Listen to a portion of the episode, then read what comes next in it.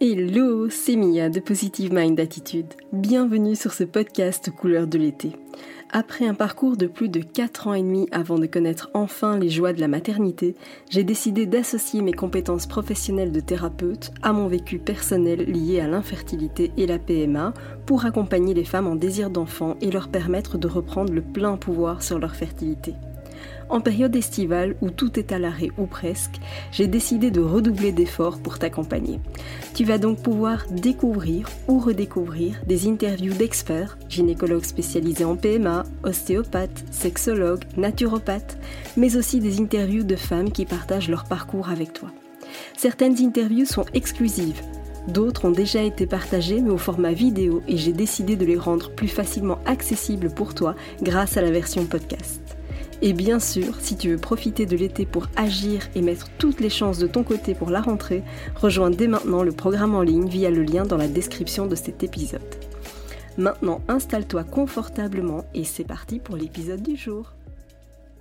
L'ostéopathie au service de la fertilité, eh bien, c'est ce qu'on va voir ensemble aujourd'hui. Bonjour à toutes et bienvenue dans cette capsule vidéo. Je suis Mia Fievé, thérapeute spécialisée dans l'accompagnement des femmes en désir d'enfant.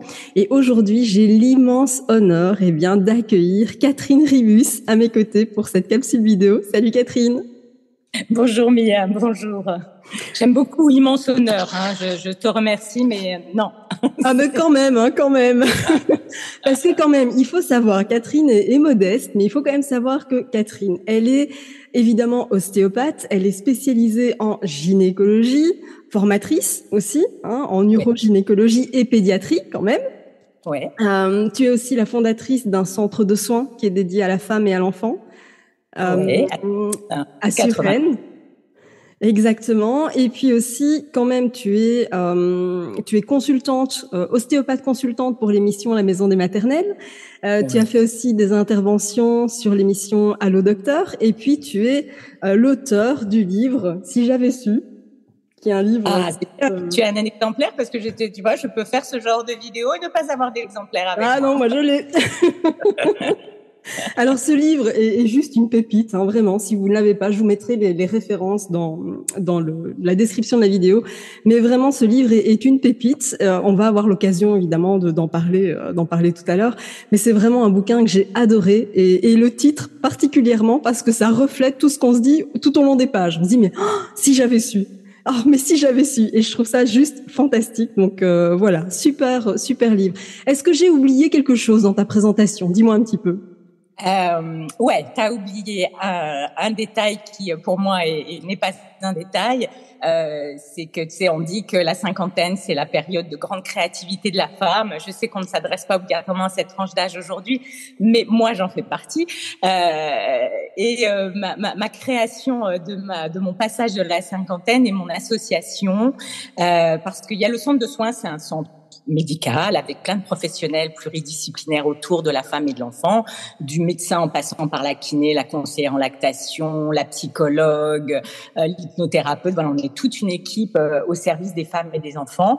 Ça ne veut pas dire que les messieurs sont pas les bienvenus. Hein. Un ostéopathe reste un ostéopathe et un médecin reste un médecin. Mais c'est vrai qu'on on, on est très spécialisé en périnatalité. Mais le, le, ma première création il y a quelques années, c'est une association où on soigne gratuitement des femmes et des enfants en ostéopathie uniquement, bon, pas toutes les autres disciplines. Euh, voilà, parce que je me suis aperçue que bah, malheureusement on est euh, une euh, une profession, euh, un professionnel de santé non pris en charge par les caisses d'assurance maladie et donc peu ou mal pris en charge par les mutuelles.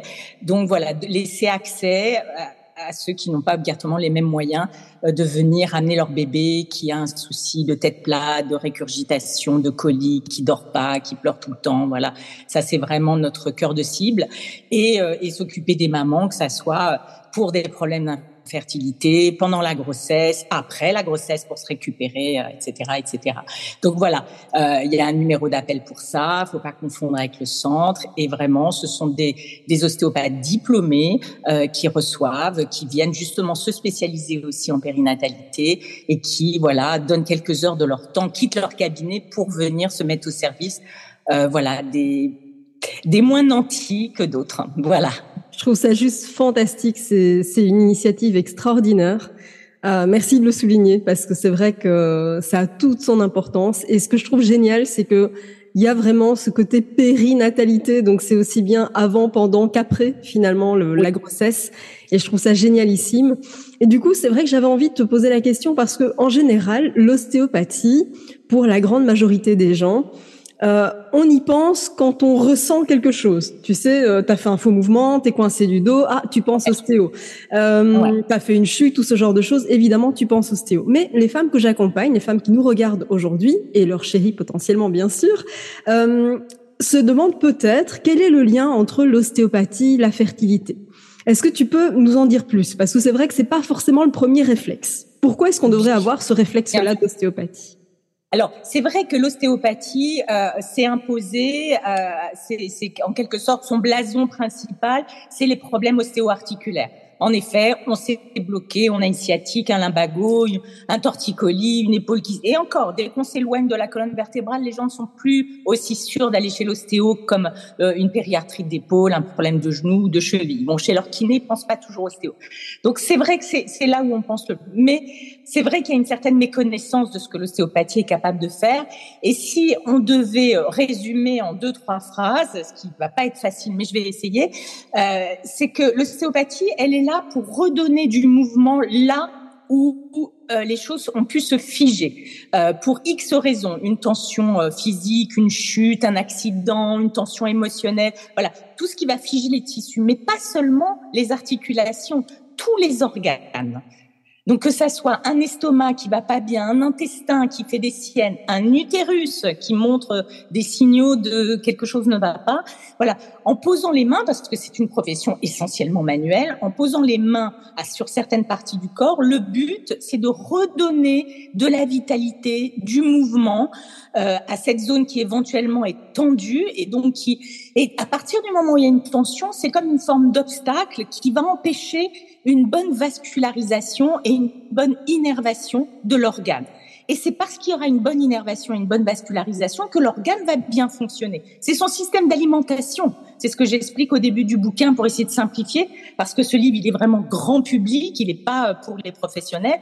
Euh, donc je rentre pas dans beaucoup de termes techniques, mais voilà, pour, pour que les choses fonctionnent bien, il faut qu'il y ait une arrivée de sang, il faut qu'il y ait une arrivée électrique, et s'il y a un nœud quelque part, une tension musculaire, une tension de fascia, je pense que tout le monde a entendu parler maintenant des fascias, euh, voilà, ça va moins bien circuler et donc peut-être moins bien fonctionner.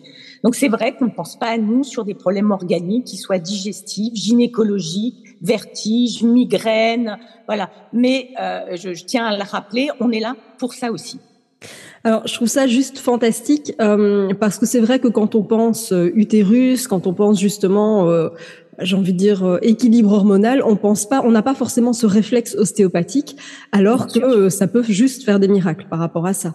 Euh, au niveau des, des manipulations, euh, c'est assez impressionnant aussi de voir quand tu travailles au niveau de l'équilibre hormonal, tu as des manipulations au niveau du crâne. Est-ce que tu peux en dire plus? Parce que c'est vrai qu'on s'attend, tiens, euh, l'utérus, on s'attend à des manipulations abdominales au niveau du ventre, mais, mais on pense pas forcément à des manipulations au niveau du crâne. Qu'est-ce qui se passe? C'est quoi le lien entre les deux? Alors tout simplement parce que le chef d'orchestre de nos hormones, celui qui euh, au démarrage dit euh, production ovarienne, production ceci, production cela, c'est l'hypophyse. Et l'hypophyse se trouve dans la tête, sur une articulation centrale euh, du crâne qui s'appelle la selle turcique, la sphénobasilaire. Et quand on vérifie, parce qu'on part du principe en ostéopathie qu'il y a un mouvement au niveau crânien, c'est un mouvement extrêmement ténu de quelques microns, mais qui suit en quelque sorte toute la respiration, même pulmonaire du corps. Quand on respire, il, se passe plein de choses qui se mettent en route mécaniquement. Tout ça va se répercuter jusque dans le crâne. Et on dit même qu'il y a une forme de pulsation au niveau de la masse cérébrale qui se répercute sur les parois crâniennes. Donc l'ostéopathe va vérifier que ce mouvement est harmonieux, qu'il est ample et qu'à partir du moment où il y a cette bonne euh, expansion, rétraction, qui bien évidemment n'est pas aussi importante que ce que je montre avec mes mains, et eh ben euh, cette articulation centrale, à chaque mouvement, elle monte, elle descend, elle monte, elle descend et elle pompe en quelque sorte l'hypophyse. Elle la stimule en permanence.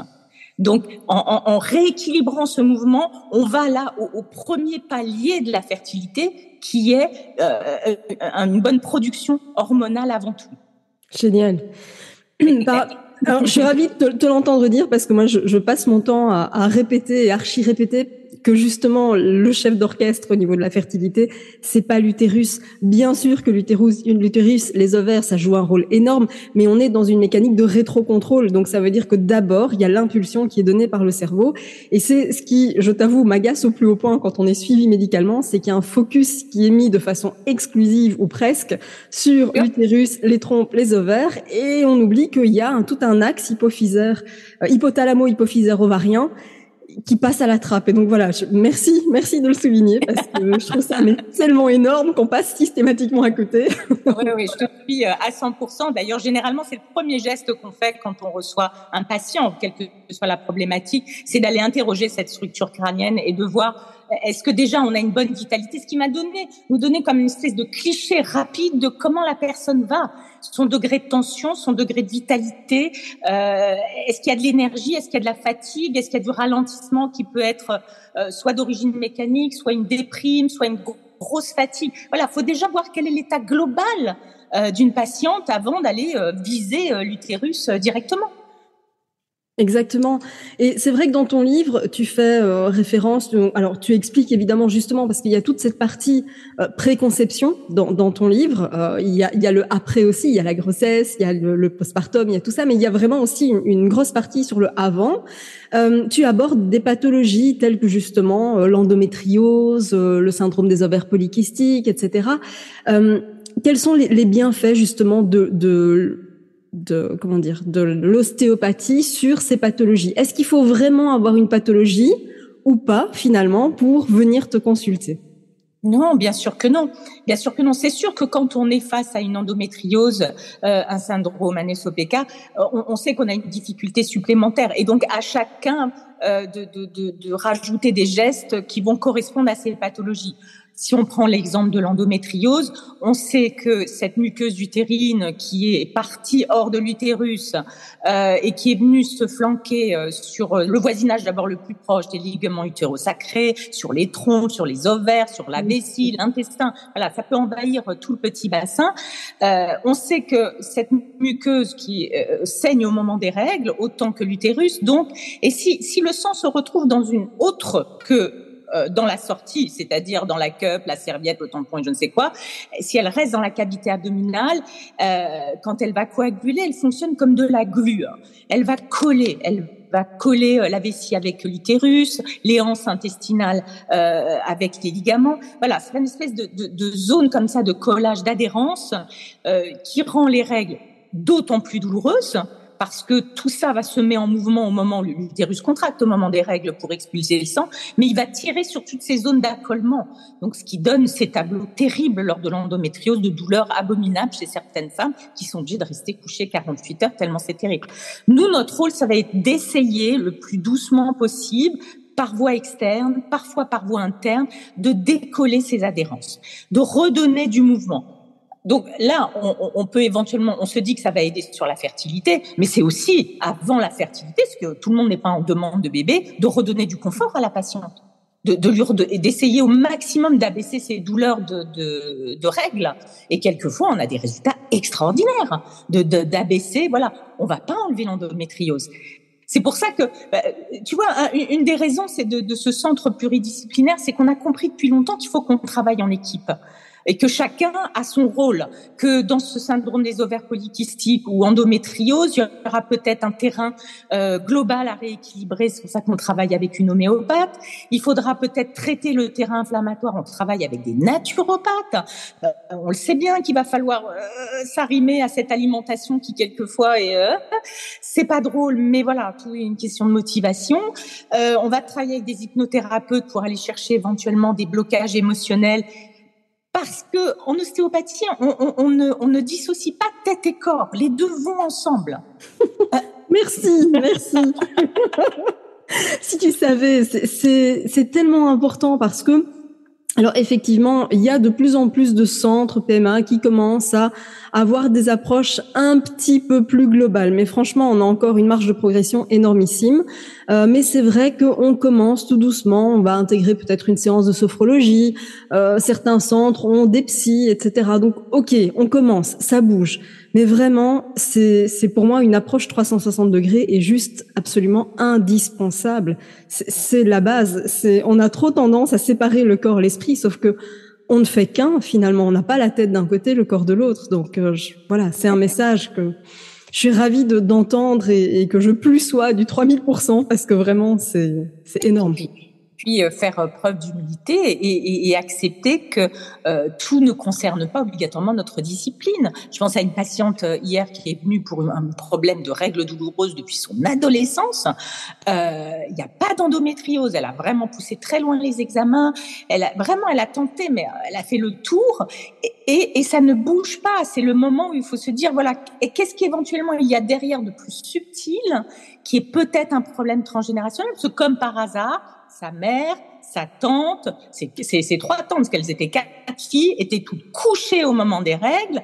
Euh, je lui dis, euh, ce serait bien qu'on demande à mamie, euh, parce que si on remonte, euh, elle me dit, ah bah je peux lui poser la question. Je, voilà, on, sent que là, il y a, y a, quelque chose, un espèce de chaînage transgénérationnel, et on ne trouve pas d'origine organique du tout.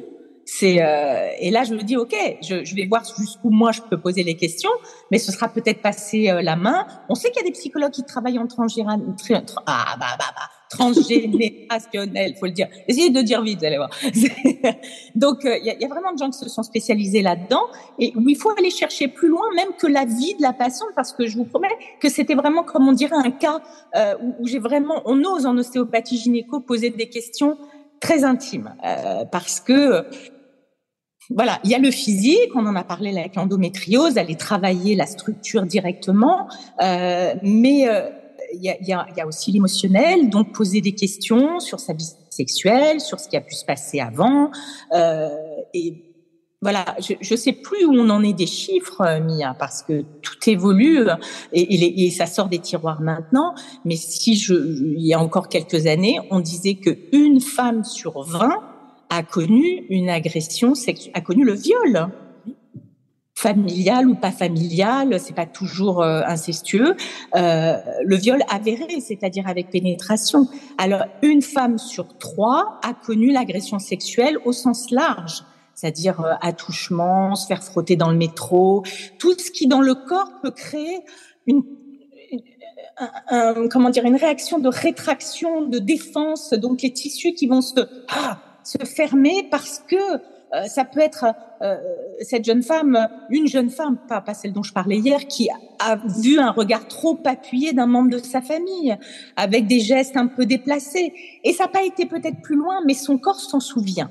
Et le corps a eu un mouvement de recul et s'est mis, euh, c'est une des causes des vaginismes chez les femmes. Et quelquefois, elle retrouve pas la cause parce que le souvenir est parti. Euh, alors déjà, il part quand il y a des agressions avérées. Malheureusement, il est refoulé parce qu'il est impossible à garder émotionnellement.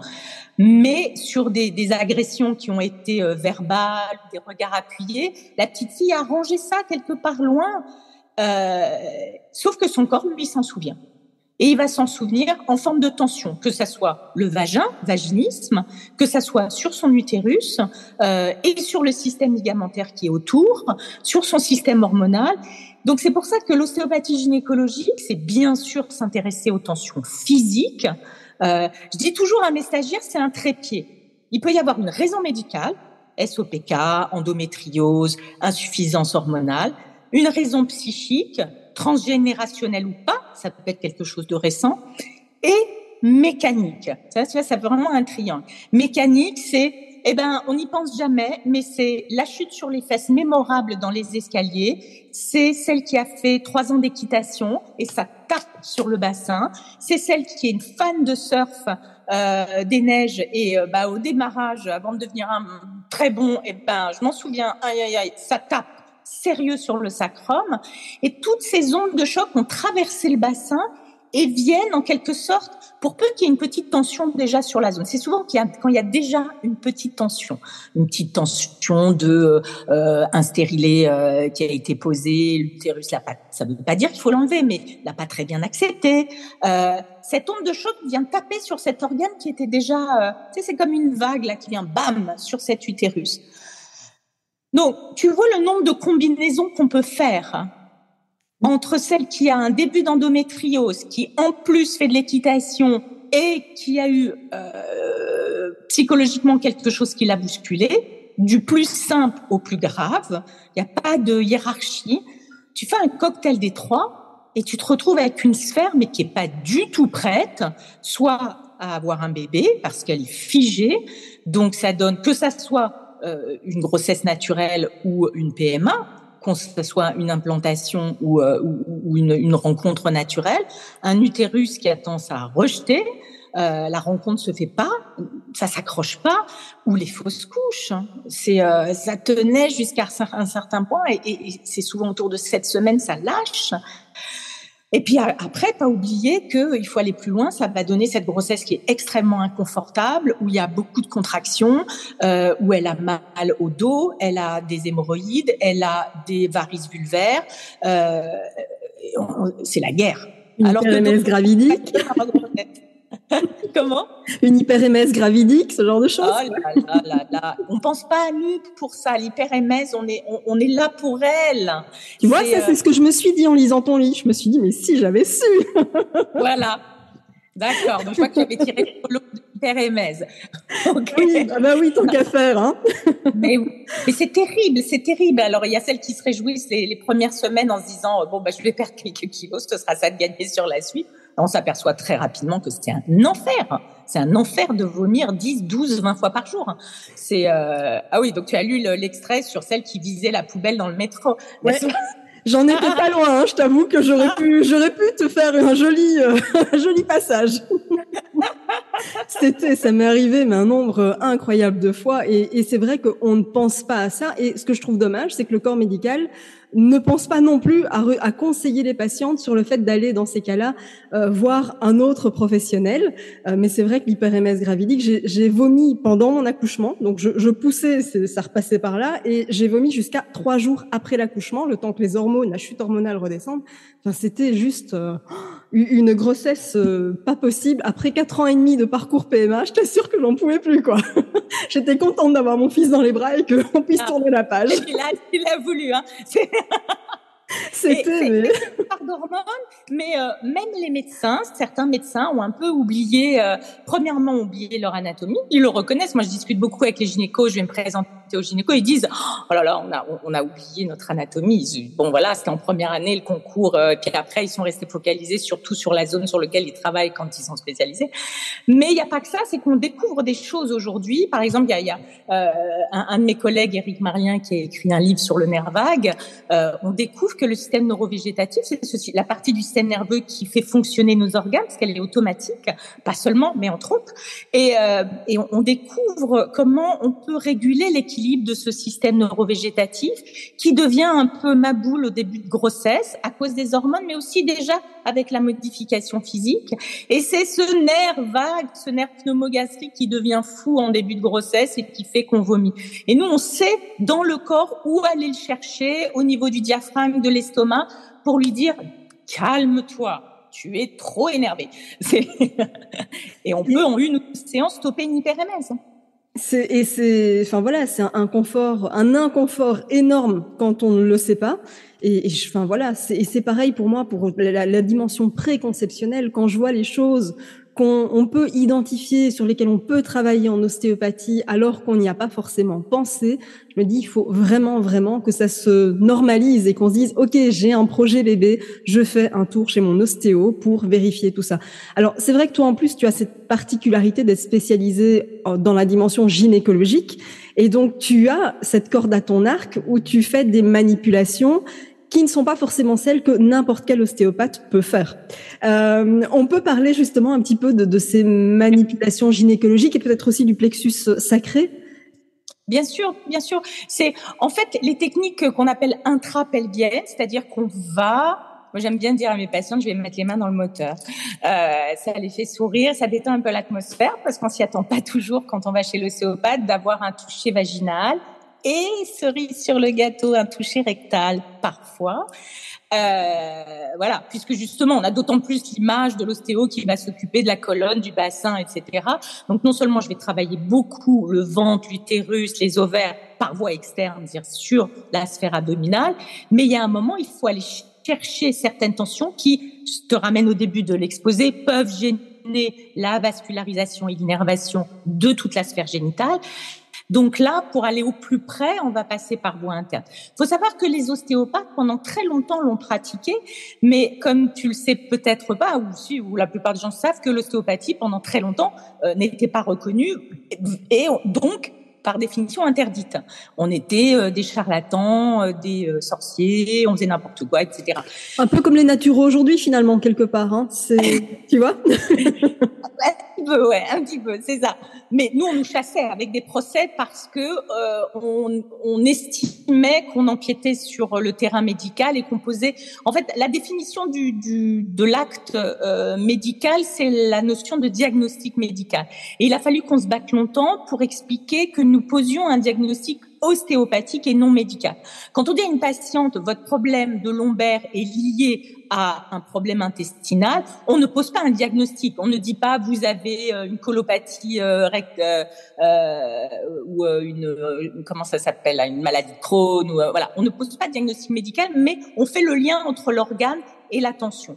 Et il a fallu longtemps pour qu'on impose le fait que euh, justement, on travaille en équipe et on dira aux patients, ce serait peut-être bien d'aller voir un gastro-entérologue, d'aller voir qu'est-ce qui se passe là-dedans. Et une fois qu'on aura tout mis à plat, on est sûr qu'il n'y a pas de pathologie qui sera pris en charge médicalement. on verra au niveau alimentation ou stress s'il y a autre chose à faire.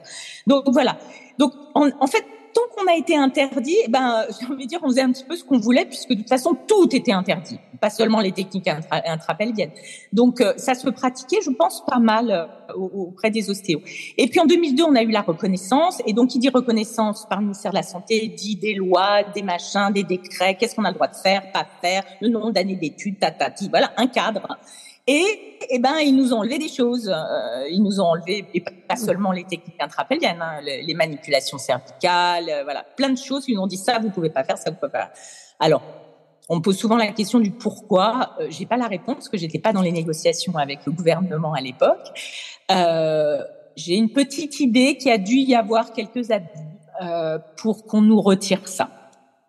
Parce qu'autant je peux le comprendre dans le domaine de l'obstétrique, on que les obstétriciens disent attendez, on touche pas par voie interne chez une femme enceinte parce qu'il y a cette peur qu'on puisse déclencher quelque chose. Et je vous rassure, on ne déclenche jamais rien. Mais euh, voilà, des fois, euh, des règles douloureuses, c'est pas une femme enceinte. Et là, on nous l'a interdit aussi. Je, je pense malheureusement l'ostéopathie a été à prédominance masculine pendant longtemps. On le sait, nous, dans le milieu, qu'il y a eu des dérapages et qu'aujourd'hui, on en paye le prix. Euh, même si 99% euh, des ostéos qui pratiquent des, les, les, techniques internes sont des femmes. Euh, bah voilà, la porte est fermée pour les hommes, c'est trop. Faut savoir que pour un ostéopathe aujourd'hui qui est pur ostéopathe, c'est-à-dire qui a fait bac plus 5, qui n'est ni kinésithérapeute ni médecin, ces techniques sont interdites. Il faut le dire. Appelons un chat un chat. Elles sont interdites. Et euh, donc, euh, je, je, vraiment, ce que j'en profite pour rendre hommage à toutes ces ostéopathes qui bravent l'interdit euh, pour soulager les patients, parce que le résultat peut être tellement merveilleux.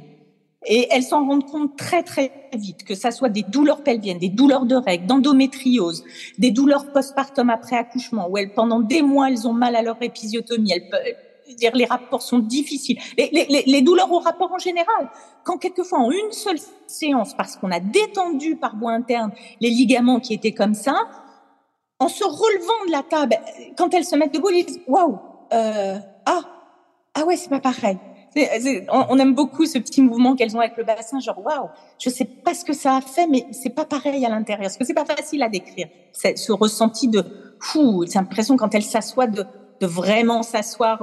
Ma formatrice qui m'a formée il y a longtemps, Christine Schweitzer, là aussi, voilà, je lui rends hommage. Euh, euh, elle disait que notre périnée, c'est le fauteuil de l'impératrice. J'aimais beaucoup cette expression.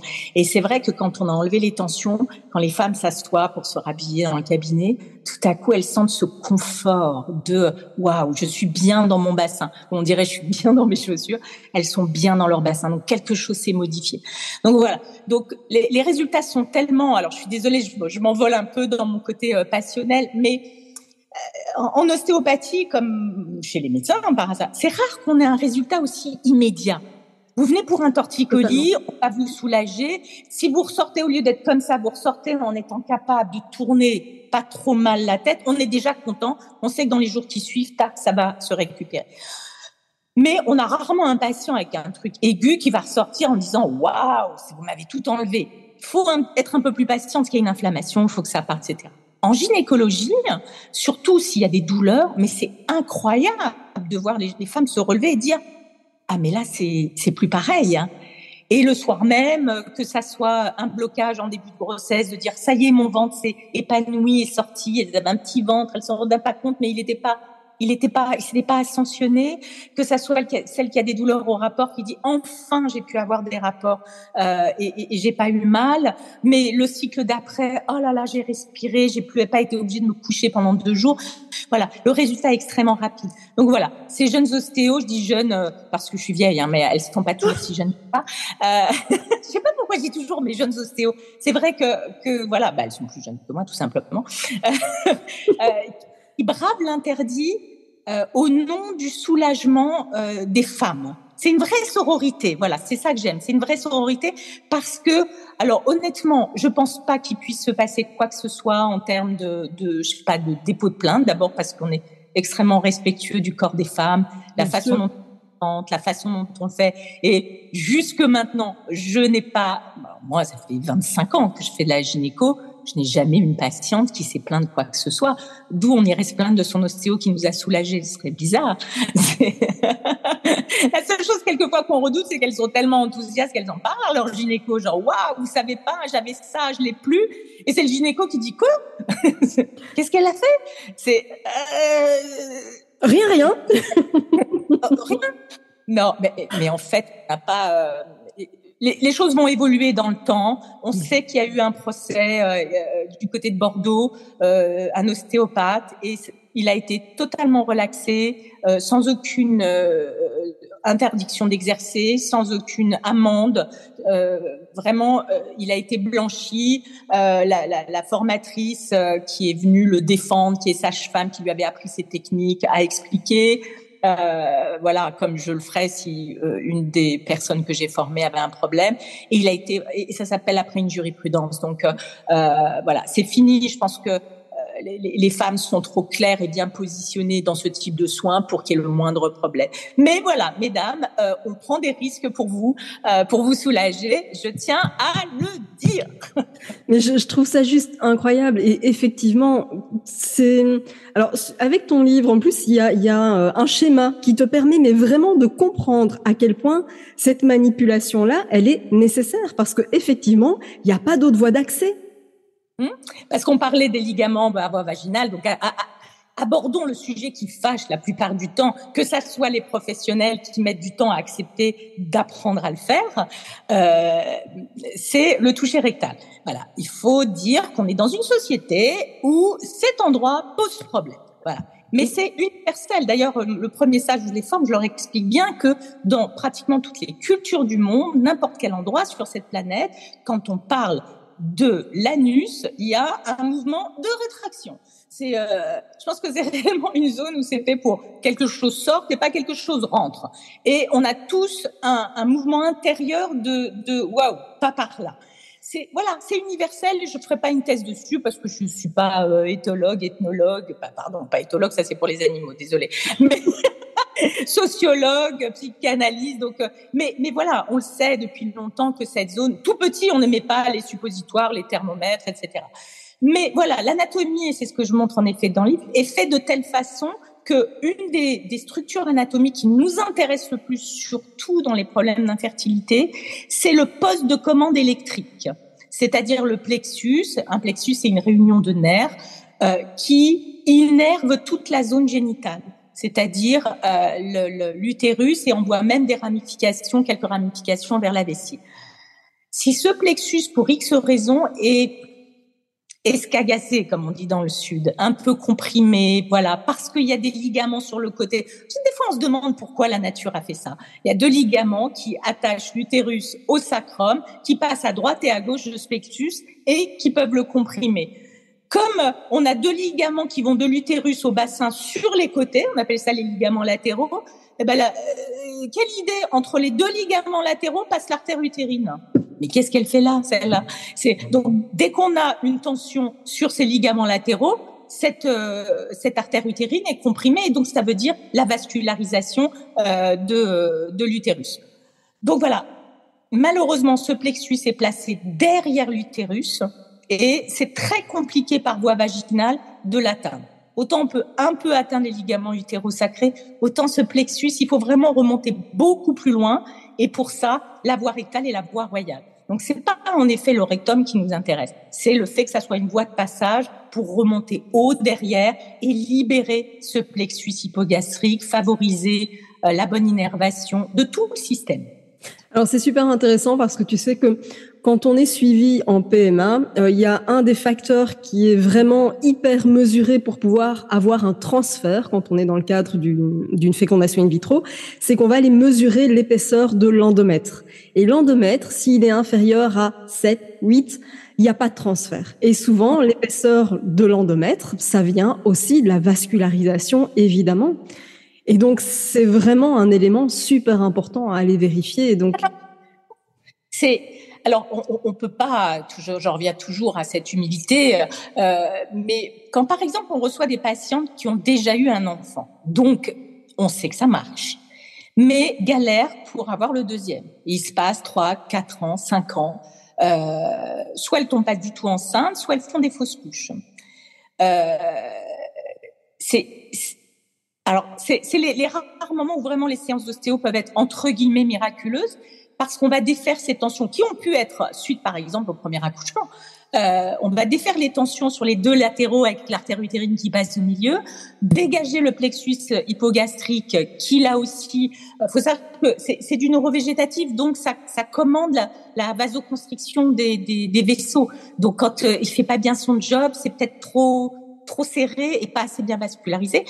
Voilà, on va dégager toutes les voies de communication et le cycle d'après, elle est enceinte parce qu'on savait que la machine fonctionnait très bien, mais qu'en effet, cet endomètre n'était pas assez épais et ne te, soit n'accrochait pas, soit ne retenait pas suffisamment ce bébé qui décrochait. Euh, alors, je ne dis pas que c'est l'unique cause. Il y a bien tout ça est bien plus subtil, complexe, etc. Mais une chose est sûre, c'est que avant d'aller chercher toutes ces complexités, euh, c'est ce que je dis aux femmes, venez d'abord déjà enlever toutes ces tensions pour qu'on soit sûr que le basique, c'est-à-dire le physique, soit euh, au maximum. C'est euh, voilà le, le, entre guillemets mécanique. J'aime pas voir ça parce que c'est trop réducteur. Euh, parce qu'il c'est la base.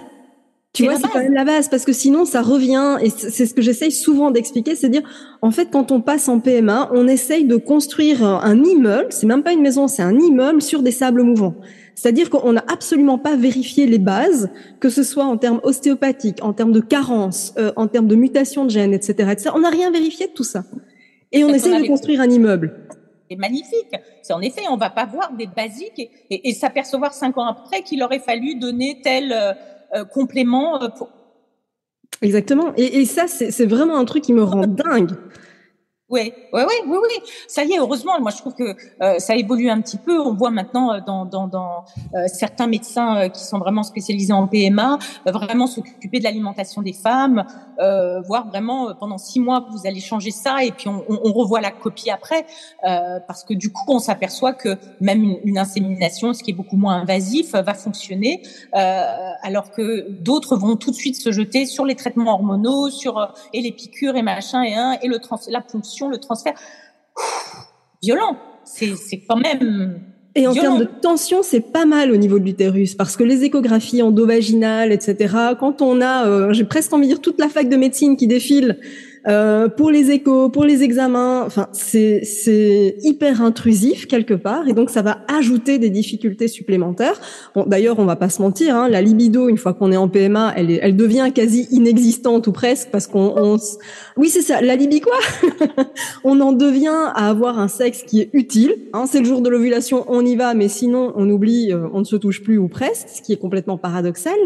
Euh, et donc c'est vraiment intéressant de se rendre compte que bah, tout ça, ça va ajouter des tensions que l'ostéopathie va pouvoir justement permettre de, de lâcher. Et ce que j'ai trouvé mignon, c'est qu'en fait, alors en Chine, je sais pas si tu le sais, mais en Chine, l'utérus, on l'appelle le palais du bébé.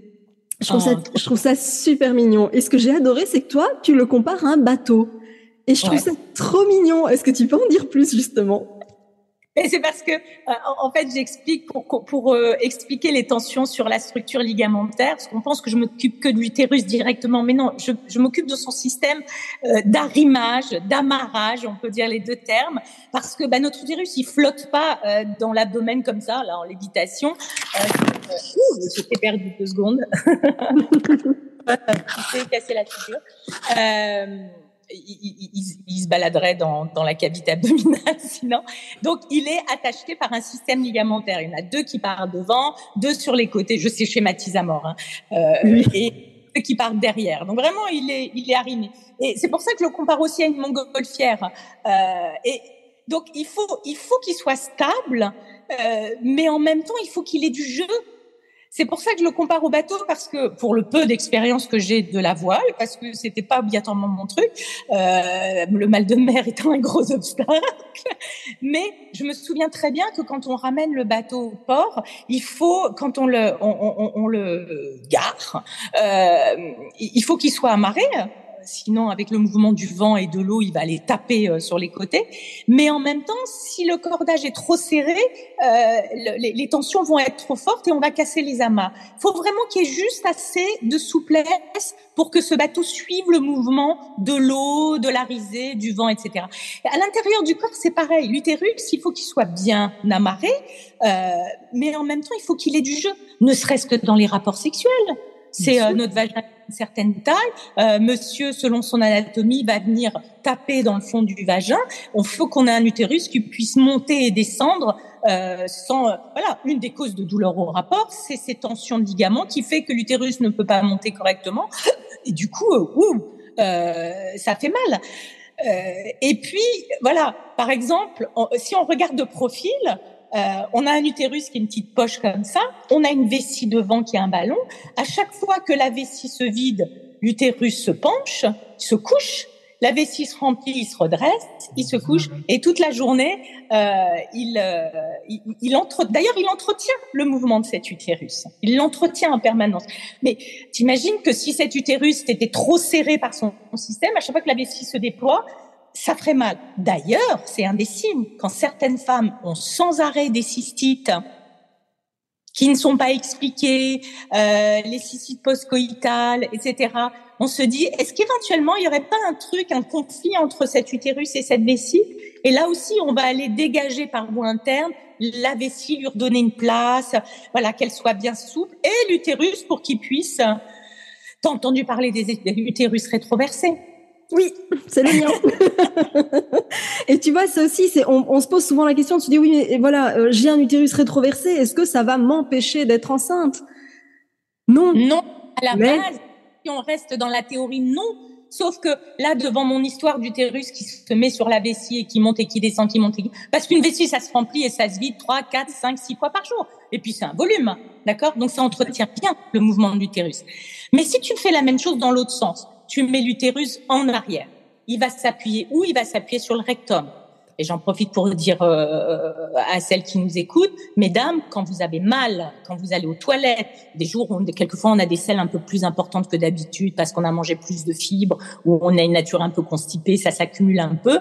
Quand elles ont des douleurs, comme des douleurs de règles au moment où elles vont à la selle, c'est qu'il y a conflit entre un rétroversé ou un utérus qui est pas rétroversé mais qui est trop tracté vers l'arrière par son système ligamentaire. Là, c'est pour nous. Il faut aller enlever ces tensions. C'est pas normal. Euh, et euh, toujours le plexus hypogastrique, si l'utérus est en arrière et appuie sur le plexus, parce que là il appuie bien, hein, c'est des femmes qui quelquefois au moment où elles vont à la selle tombent dans les pommes. elles ont tout à coup, elles ont un coup de chaud, une petite transpiration, elles disent, je sais pas ce qui m'arrive, parce qu'il y a une compression du plexus. La femme enceinte de 4 mois, parce que ça se déploie, là, ça tire fort, qui tombe enceinte dans les toilettes à 4 heures du matin, c'est un vrai problème parce que c'est pas large hein, les toilettes et un ventre qui atterrit sur un bord de cuvette, c'est pas terrible. Essaye d'aller ouvrir la porte des toilettes quand une femme enceinte est tombée dans les pommes derrière la porte. Comment on fait? C'est c'est voilà.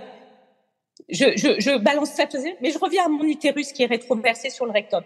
Là, c'est pareil, le rectum, il se vide et il se remplit, mais pas dix fois par jour et pas le même volume. Du coup, ces utérus rétroversés ont tendance à être plus figés que les autres. Ça ne veut pas dire qu'ils sont pathologiques, mais si tu les rajoutes, cette tendance à être énervé avec un problème de vascularisation, etc., eh ben du coup, c'est pas les plus accueillants un contexte inflammatoire, tu vois, un terrain inflammatoire avec peut-être une base endométriose ou ce genre de choses, ça complexifie tout de suite énormément parce qu'on sent que tout vient se, figer, se tendre, et c'est évidemment, ça rajoute de la complexité au parcours.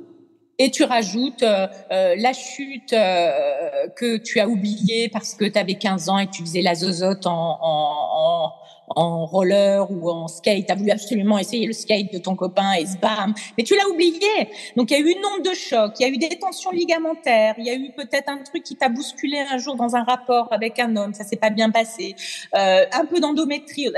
On fait, c'est, c'est, il y a plein de cases qu'on peut cocher, mais tout ça, pour nous, on le simplifie toujours. On revient toujours à la base, c'est-à-dire aller chercher les tensions, quelle qu'en soit la cause. Comme on disait tout à l'heure, revenir d'abord au corps et au physique dégager les tensions utérines, redonner du mouvement au bateau pour qu'il flotte bien, euh, qui deviendra une montgolfière qui va se déployer quand elle sera enceinte. Il faut qu'elle puisse bien se déployer.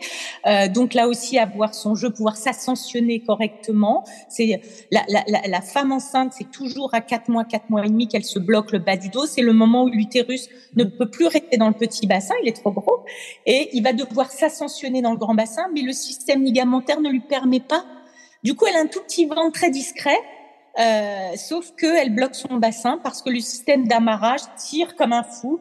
Là aussi, voilà, mécaniquement, on va dégager tout ça et hop, elle va, elle va se déployer. Ça, c'est l'aspect vraiment physique. Voilà, quelle qu'en soit la cause, de l'endométriose, du trauma psychique, enlever les tensions. Voilà, des fois, simplifier les choses, enlever les tensions et avec toujours derrière ce petit espoir, mais qu'on ne peut pas contrôler, qui est qu'à partir du moment où on se permet de toucher physiquement une zone très intime, qui est porteuse, le corps est porteur de mémoire, de nos traumas, de nos, de nos difficultés émotionnelles. On le sait, le ventre, mémoire émotionnelle, deuxième cerveau, etc. Notre utérus, il est aussi porteur de mémoire, mais de choses peut-être qui sont plus en effet en rapport avec notre libido, notre vie sexuelle, nos premières expériences, mais pas seulement les nôtres, celles de notre lignée, c'est là où ça se complexifie, mais il est aussi le porteur de mémoire de tout ce qui ne s'est pas bien passé autour des liens avec nos ascendants et descendants, c'est-à-dire nos parents, notre mère, nos enfants. Une femme qui arrive, je te donne un exemple simple, une femme qui arrive avec un limbago, on regarde tout, euh, ça crame complètement figé.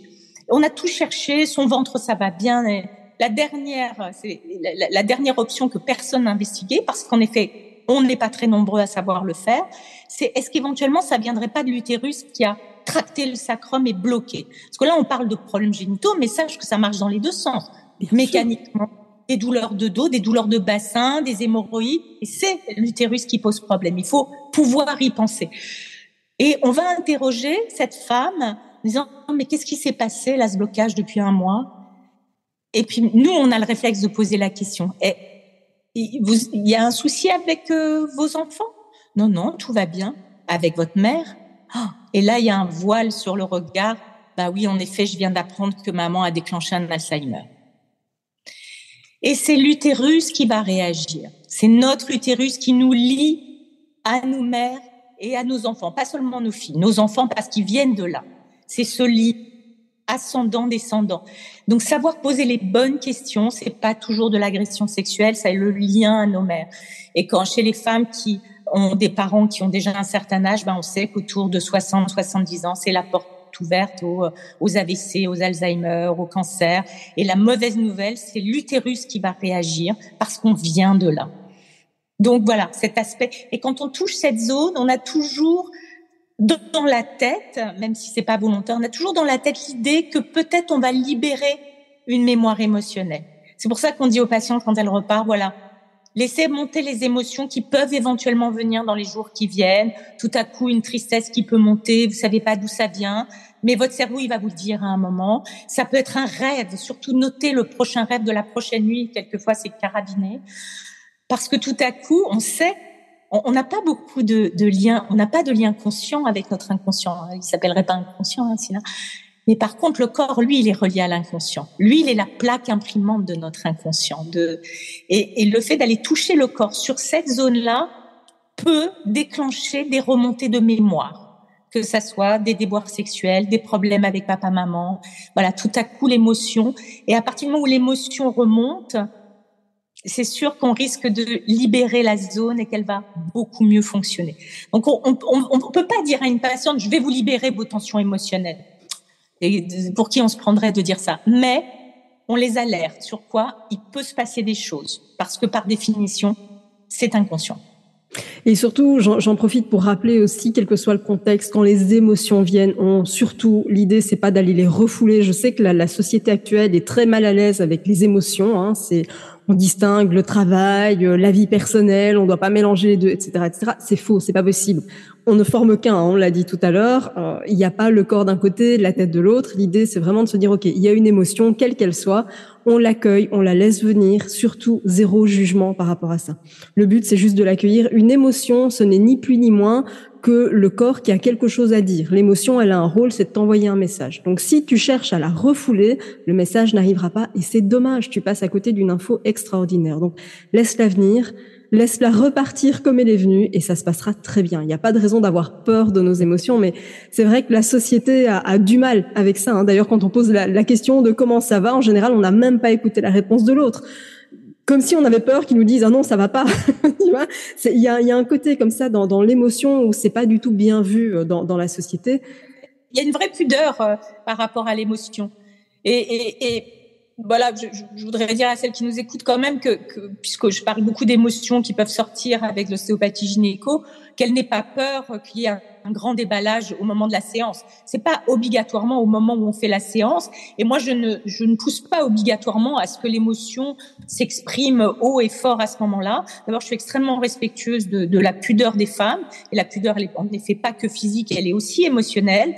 Donc euh, voilà, s'il y a des larmes qui viennent, euh, on les accueille je leur propose est-ce qu'elles veulent en parler? Je peux écouter je suis pas psy donc je vais pas interpréter mais je peux être je peux accueillir le, les phrases si elles ont besoin de sortir mais si elle me dit non euh, voilà il y a des femmes qui préfèrent le garder ok euh, c'est à vous. Euh, mais voilà, ça peut se faire à retardement, etc. Voilà, que, les femmes s'imaginent pas qu'une séance gynéco c'est comme une thérapie de groupe là où ça s'exprime haut, fort tout le temps. Pas du tout. Les choses, les larmes sont très souvent silencieuses. Hein. C'est les larmes authentiques quand on contacte quelque chose, on se dit, je sais.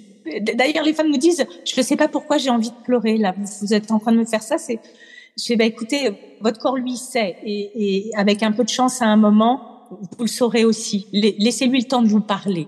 C'est pour ça que des fois, de vouloir absolument parler avec les patients, quand on est ostéopathe, c'est pas la meilleure chose parce que on, on s'agite, on déblatère. Peut-être laisser la patiente en contact avec son émotion à ce moment-là. Par contre, en effet, je peux lui dire surtout, surtout ne retenez pas, laissez aller, euh, boîte de Kleenex, c'est bon. Euh, vous avez la chance que ça remonte à la surface, donc ça sera le moment de voir qu'est-ce qu'il y a dans, cette pause, euh, dans, dans cette parce qu'on est aussi dans, dans, une société où euh, on aime que les choses soient là tout de suite, tu vois, action, réaction, c'est maintenant, c'est tout de suite. Mais parfois, on a juste besoin d'être en contact avec l'émotion et, et, de la laisser progresser, d'avancer à son rythme. Et, donc, c'est super important de se dire, on se laisse le temps finalement. J'adore ce message de se dire, ça peut être un retardement aussi finalement. Et c'est très bien. Il n'y a pas de rythme à son rythme, ce qui est quand même le grand mot euh, dans, dans l'infertilité, euh, l'hypofertilité. C'est pas facile des fois à dire et c'est surtout pas facile à entendre, mais euh, je dis aux patientes quand c'est quand le motif de consultation est une infertilité. Je leur dis, vous savez, bon, ça fait partie de, je leur mentionne bien que ça fait partie de mes croyances, euh, que les choses ont, sont peut-être pas là par hasard. Il y a peut-être du sens derrière tout ça, et que peut-être ce bébé avait besoin de temps euh, elle, en tant que femme, avait besoin de temps pour élaborer tout ça, qu'on ne sait pas à quoi va servir cet intervalle d'attente de bébé, mais que ça peut être très enrichissant. Et qu'une chose est sûre, c'est que maintenant on a suffisamment avancé sur tout le domaine de la psychosomatique pour savoir que plus on se mettra dans un état positif et plus on a des chances que le corps fonctionne bien. Voilà, on a compris maintenant les interactions. Euh, quand on cultive une pensée positive, on sait que tous les tous les marqueurs vont plus en positif, que ce soit l'immunité, la production euh, des, euh, des anticorps, etc., etc. Euh, alors qu'il y a eu plein d'expériences de fait hein, qui ont vraiment montré que cultiver du négatif, tous les marqueurs descendent, tous les voyants sont rouges. Donc je dis, vous avez tout à gagner à vous mettre en position positive, c'est-à-dire de faire confiance de faire ce que vous avez à faire parce que vous êtes aussi active en allant chez le naturopathe, l'acupuncteur, l'ostéopathe, vous êtes active. Mais comme on dit, hâtez-vous lentement. Euh, c'est de faire les choses avec confiance, se dire que si c'est pas maintenant, il y a peut-être une peut-être une belle raison. Et si on jouait la carte de la confiance, une chose est sûre, c'est que au moins ça laissera le psychisme et le corps dans un état positif, parce que voilà, tu es bien placé pour le savoir. Qu'est-ce qu'on se bagarre avec ce chagrin quand on est en PMA et, euh, et, la déception et l'attente? Euh, c'est pas facile, mais quitte à vouloir un petit peu contrôler l'émotion, c'est de se dire bon, ok, je joue la carte de les choses ont un sens et que peut-être que si ça arrive pas maintenant, c'est que soit il y a quelque chose en moi qui est pas prêt, soit la vie me montrera plus tard que c'était peut-être pas le bon moment euh, et que je m'enrichis de cette expérience qui va fera de moi encore une meilleure maman. Euh, donc voilà, c'est pour ça qu'en gynéco, euh, il faut être prêt à parler de ça, à parler, dire, à toucher le corps de façon déjà pas habituelle, de tenir des propos pas habituels, euh, sans se prendre pour le grand gourou, accueillir des émotions dont on n'a pas l'habitude. C'est pour ça que voilà, c'est, c'est, ça demande quand même une petite formation euh, pour, euh, voilà, on n'y va pas comme ça, genre tiens, je vais aller vous débloquer votre utérus. non, pas tout de suite comme ça. Mais je trouve ça fantastique parce que, alors moi, je, le répète en permanence, je ne serais pas la maman que je suis aujourd'hui si je n'avais pas connu tout ce parcours. Ça, c'est une certitude. Euh, et ce que j'ai envie de passer comme message, c'est de se dire, quitte à attendre, autant en profiter pour se remettre au centre de son projet. Et ça, vraiment, c'est la chose la plus importante. Parce que quand on est dans ce projet, quand on est dans cette attente, tout est, est mis sur cette grossesse potentielle qui tarde à venir. Et du coup, on s'efface complètement. Et vis-à-vis du corps médical, on se transforme en utérus sur pattes, parce que c'est vrai qu'on nous fait passer mille et un examens. Mais on, on, perd de vue finalement la dimension émotionnelle, le, le soi en tant que personne. Et donc, ce que j'ai vraiment envie de passer comme message, c'est de se dire, quitte à attendre, autant utiliser de façon constructive. Que ce soit pour se reconstruire, pour se construire, pour se découvrir tout un tas de choses, juste pour apprendre à mieux se connaître, c'est la base. Donc vraiment, remettez-vous au centre de ce projet pendant cette attente. C'est juste, vous vous ferez un cadeau énorme et à votre futur enfant aussi, finalement. Parce que c'est ça, hein, le but. Mmh, mmh, mmh. Et j'en profite pour dire que tout à l'heure, tu faisais allusion au fait, à, à ce côté assez violent de, de, de, la PMA, les ponctions, les échos, les machins. Hystérosalpingographie, euh, voilà.